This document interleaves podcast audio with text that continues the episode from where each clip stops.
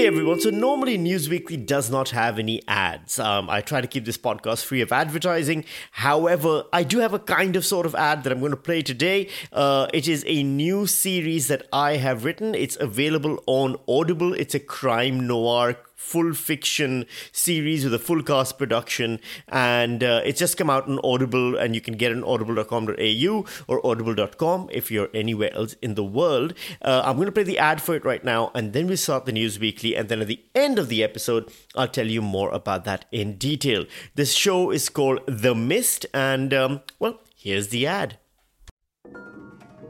A refugee family confronted by their worst nightmare. The moment it fell apart, when the kids started screaming. A journalist finding the headline of a lifetime. If I broke this story before anyone else, that would be my career made. A small town mayor fighting for her career.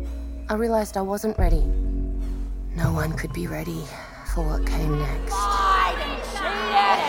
A detective trying to stop a killer before it's too late. Whether he did it or not, that's not the point here. The point is, you've been doing this too long to be this naive. Medics! Get inside. This is The Missed. The story of a family in fear. Where is she? A town in panic. You never get through this again! An Audible original podcast. Top stories of the week. Ayman al Zawahiri is dead. No one knew he was alive still. Also, Labour and Greens agreed to delay a climate apocalypse by a few hours. And big trouble in Little Taiwan. All that and no more on News Weekly.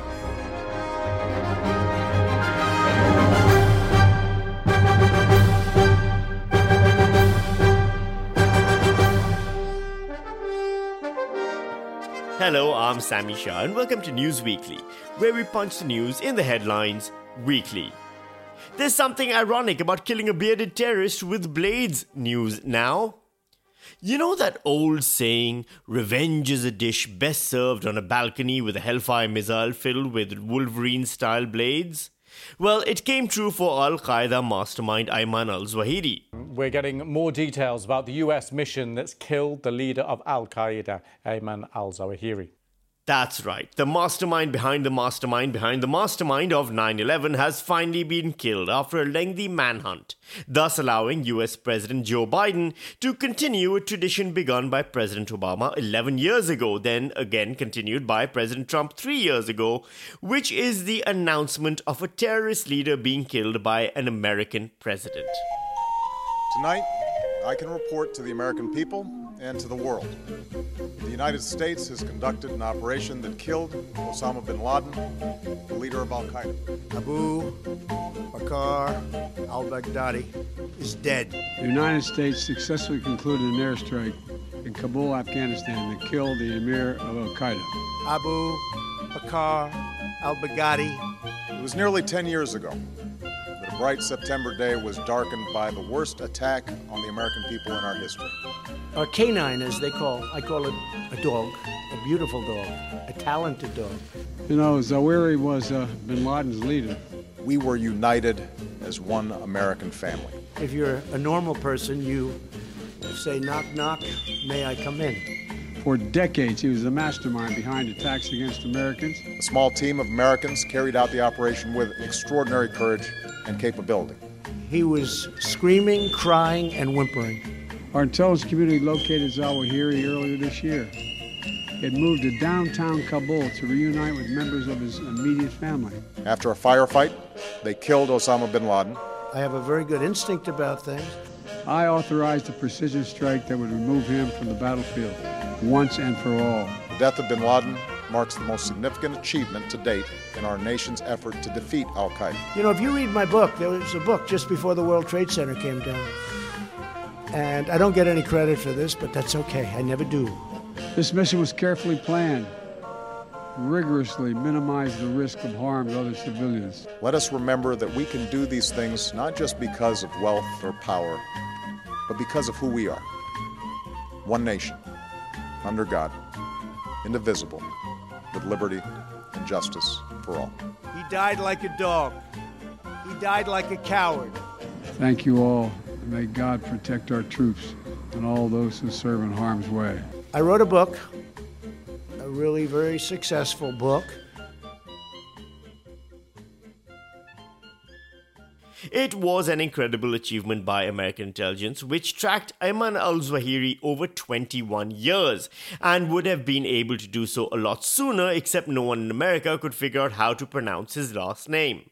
Ayman al Zawahiri. Al Zawahiri. Ayman al Zawahiri. Ayman al Zawahiri. Al Zawahiri. Zawahiri. Ayman al Zawahiri. Ayman al Zawahiri. Yet Timothée Chalamet, they can say that shit all night long. The killing of al Zawahiri was a remarkable achievement in precision bombing, targeting the Al Qaeda leader on his balcony and killing him with a modified Hellfire missile that didn't hurt anyone else and didn't even rely on explosives. It is a version of a Hellfire missile, meaning it's about five feet long, about 100 pounds. And what makes it unique is this you can't see the two in the back, but there are six blades that, as this flies toward a target, they pop out at the last possible moment creating a kinetic attack force. What that means is no explosion, just a tremendous force moving through a target. So something about as big as a screen is exposed to the attack and nothing else around it. They basically fruit ninjaed him to death. That Hellfire missile will now be available at Walmarts across America.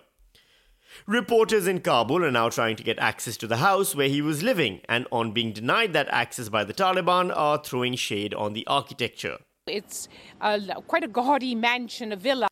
Why you gotta house shame him, BBC? The guy was known for his terrorism, not interior decoration. Australian politics is boring news now. It's been a weird time in Australian politics with the new Labour government focusing on its campaign promises of delivering a new climate bill that would address emissions reduction instead of, you know, masturbating on desks while ignoring sexual assault cases within Parliament, I guess. Honestly, it's really hard to find something to satirize when they're just being quietly competent about their jobs. The Albanese government's climate bill has sailed through the lower house with the support of the Independents and Greens. It aims to enshrine Labor's 43% emissions reduction target in law. 43% emissions reduction is, of course, an increase over the previous Conservative government, whose policy towards emission reduction was set at a lower amount of fuck all and I'm dry humping a mountain of coal while wearing a polar bear fur jacket. The Greens had previously signaled they would indeed support this bill, even though they feel the emissions reduction target should be 75%. You need pollution cuts of 75%. However, the former government's coalition is still not convinced. The coalition again challenging Labor's claim that a faster switch to renewables will lower power prices by $275. Will the Prime Minister apologise to Australians he's misled? That's opposition leader Peter Dutton demanding an apology from the government for not delivering cuts to energy bills. Dutton, of course, boycotted the apology to the stolen generation, so it's a nice surprise to see him suddenly believing in the power of apologies. The bill still has to pass the upper house, but that is such an inevitability at this point, even the Great Barrier Reef is celebrating. There's some good news for the state of the Great Barrier Reef. Some areas are seeing the highest amount of coral recorded in 36 years of monitoring, according to a new report. Meanwhile, Labour's also come through on yet another election promise by granting permanent residency to the Biloela family. Here's Sky News K9 correspondent Chris Kenny announcing the news through gritted teeth. The family, commonly known as the Biloela family, the family of boat arrivals living in that town of Biloela in Queensland, they were allowed to return to the, uh, that, that uh, town under their bridging visas by the incoming Albanese Labor government. Well, there are reports just now courtesy of the ABC, saying that this Tamil asylum family have now been granted permanent visas, permanent settlement in Australia. Chris Kenny, then, to his credit, does a better job of pronouncing the family members' names than American media did trying to say Ayman al Zawahiri. Now, you recall that the parents here, Priya Nataraja and Nades Murugappan, they met in Australia, married, and have had their two daughters, Kopika and Tharnicaa. That's pretty impressive. I don't think I can say their names as smoothly as he did.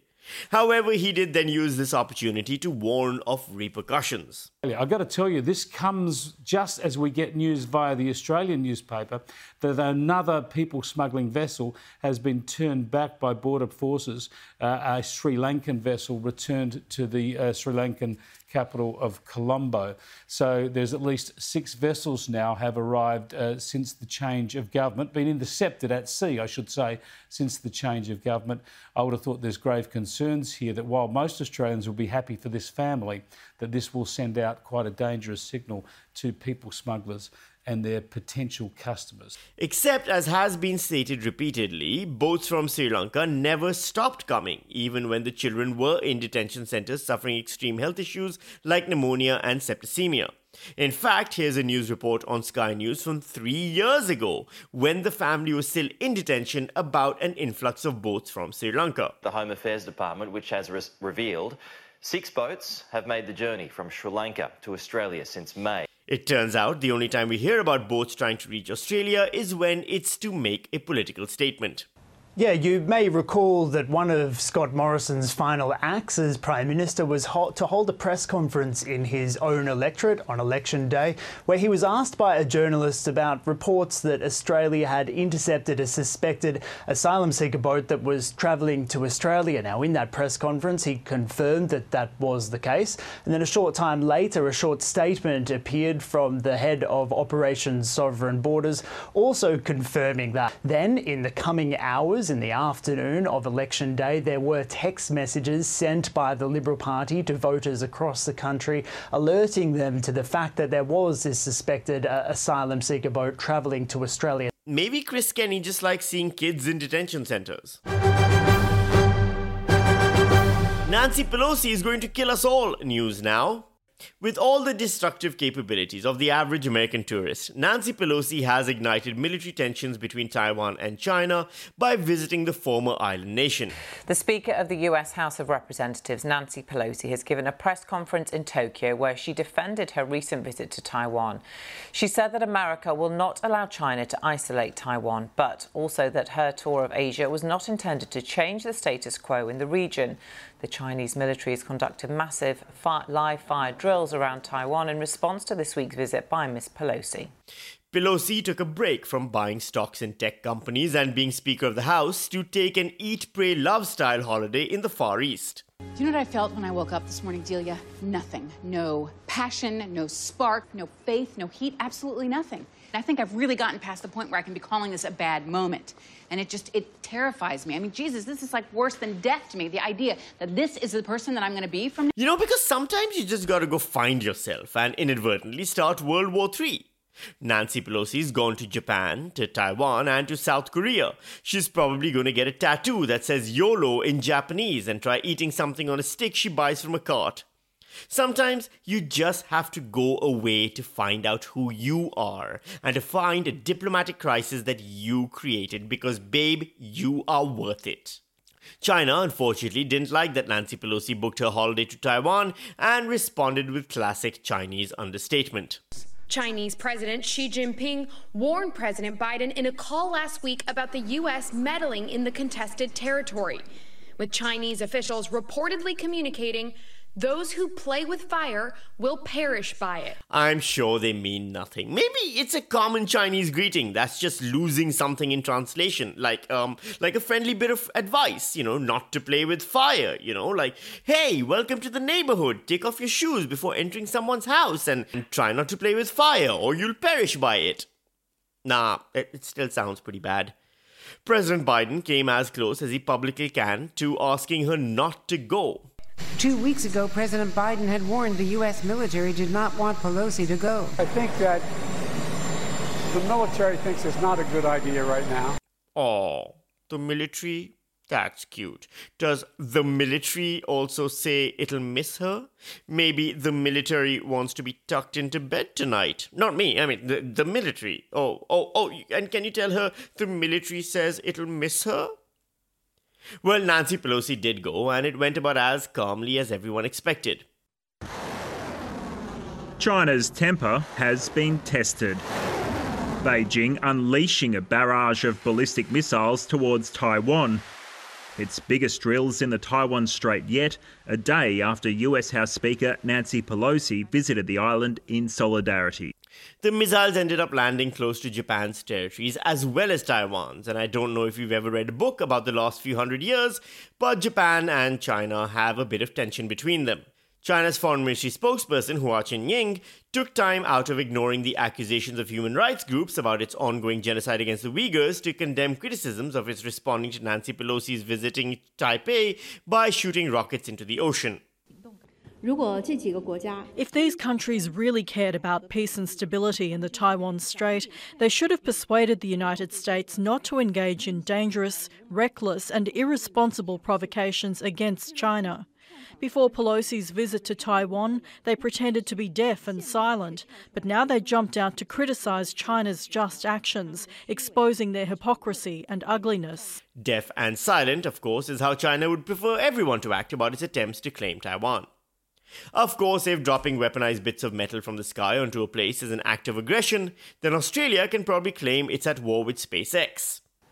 When a farmer in New South Wales, Australia, discovered a large black object sticking out of the ground in a remote part of his land, he thought it was a tree. But this turned out to be a piece of space junk which had fallen from the sky.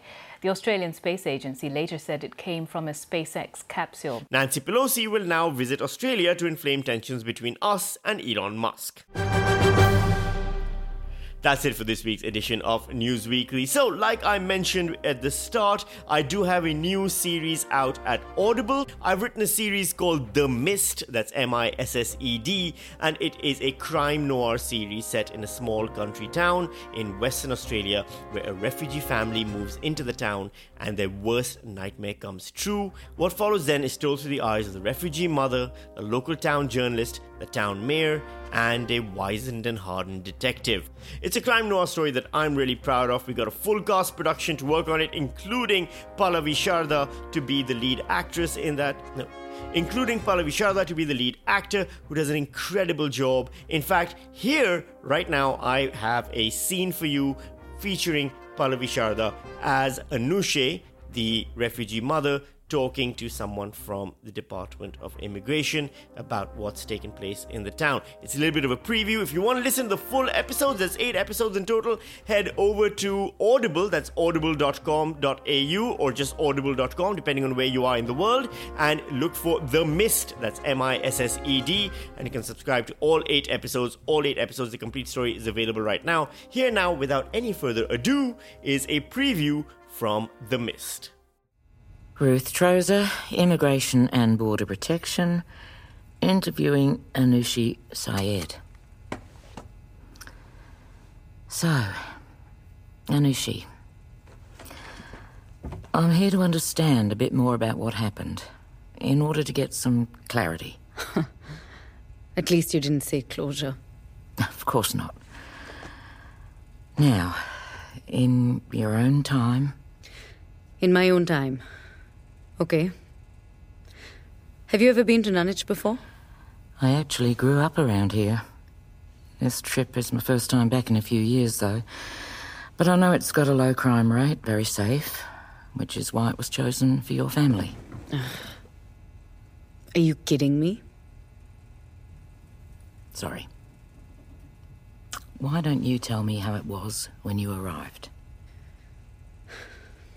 When I first got here, I I thought it was Have you ever seen Lord of the Rings? Oh yeah. It was like seeing the Shire. Hmm. A small, beautiful, peaceful village where nothing bad happens. In the middle of Western Australia with blue skies and clouds like You know in Karachi we don't have clouds like that. Karachi? Oh, Karachi. The capital of Bangladesh. Wow. You work for Immigration and Border Protection and don't know where Karachi is. It's in Pakistan, not Bangladesh. Ah. And it isn't the capital either, but it's huge. In Karachi, we, we don't have clouds like here. Here, the vastness of it all feels like it can swallow you. When I first arrived here, it all looked so safe. We set up a small takeaway restaurant, Indian food. My husband wanted to call it Pakistani food, but no one would have bought it then. Indian food, everyone knows. We called it the Delhi Diner. Neither of us have ever been to Delhi, not even India at all. And we made friends. That's how it goes when you have kids. Kids have an easy time making friends, and parents have an easy time making friends with kids' parents. How long had you been in town by then? By when, exactly? By the day your daughter was kidnapped. A little over a year. Just long enough to start thinking of Nunich home. I hope you like that, and as always, please leave a review and rating if you do listen to the whole series. Um, that's how the algorithm judges stuff reviews and ratings for this podcast and for the Missed over on Audible's website. Otherwise, I'll see you right back here next week on News Weekly, where we punch the news in the headlines weekly.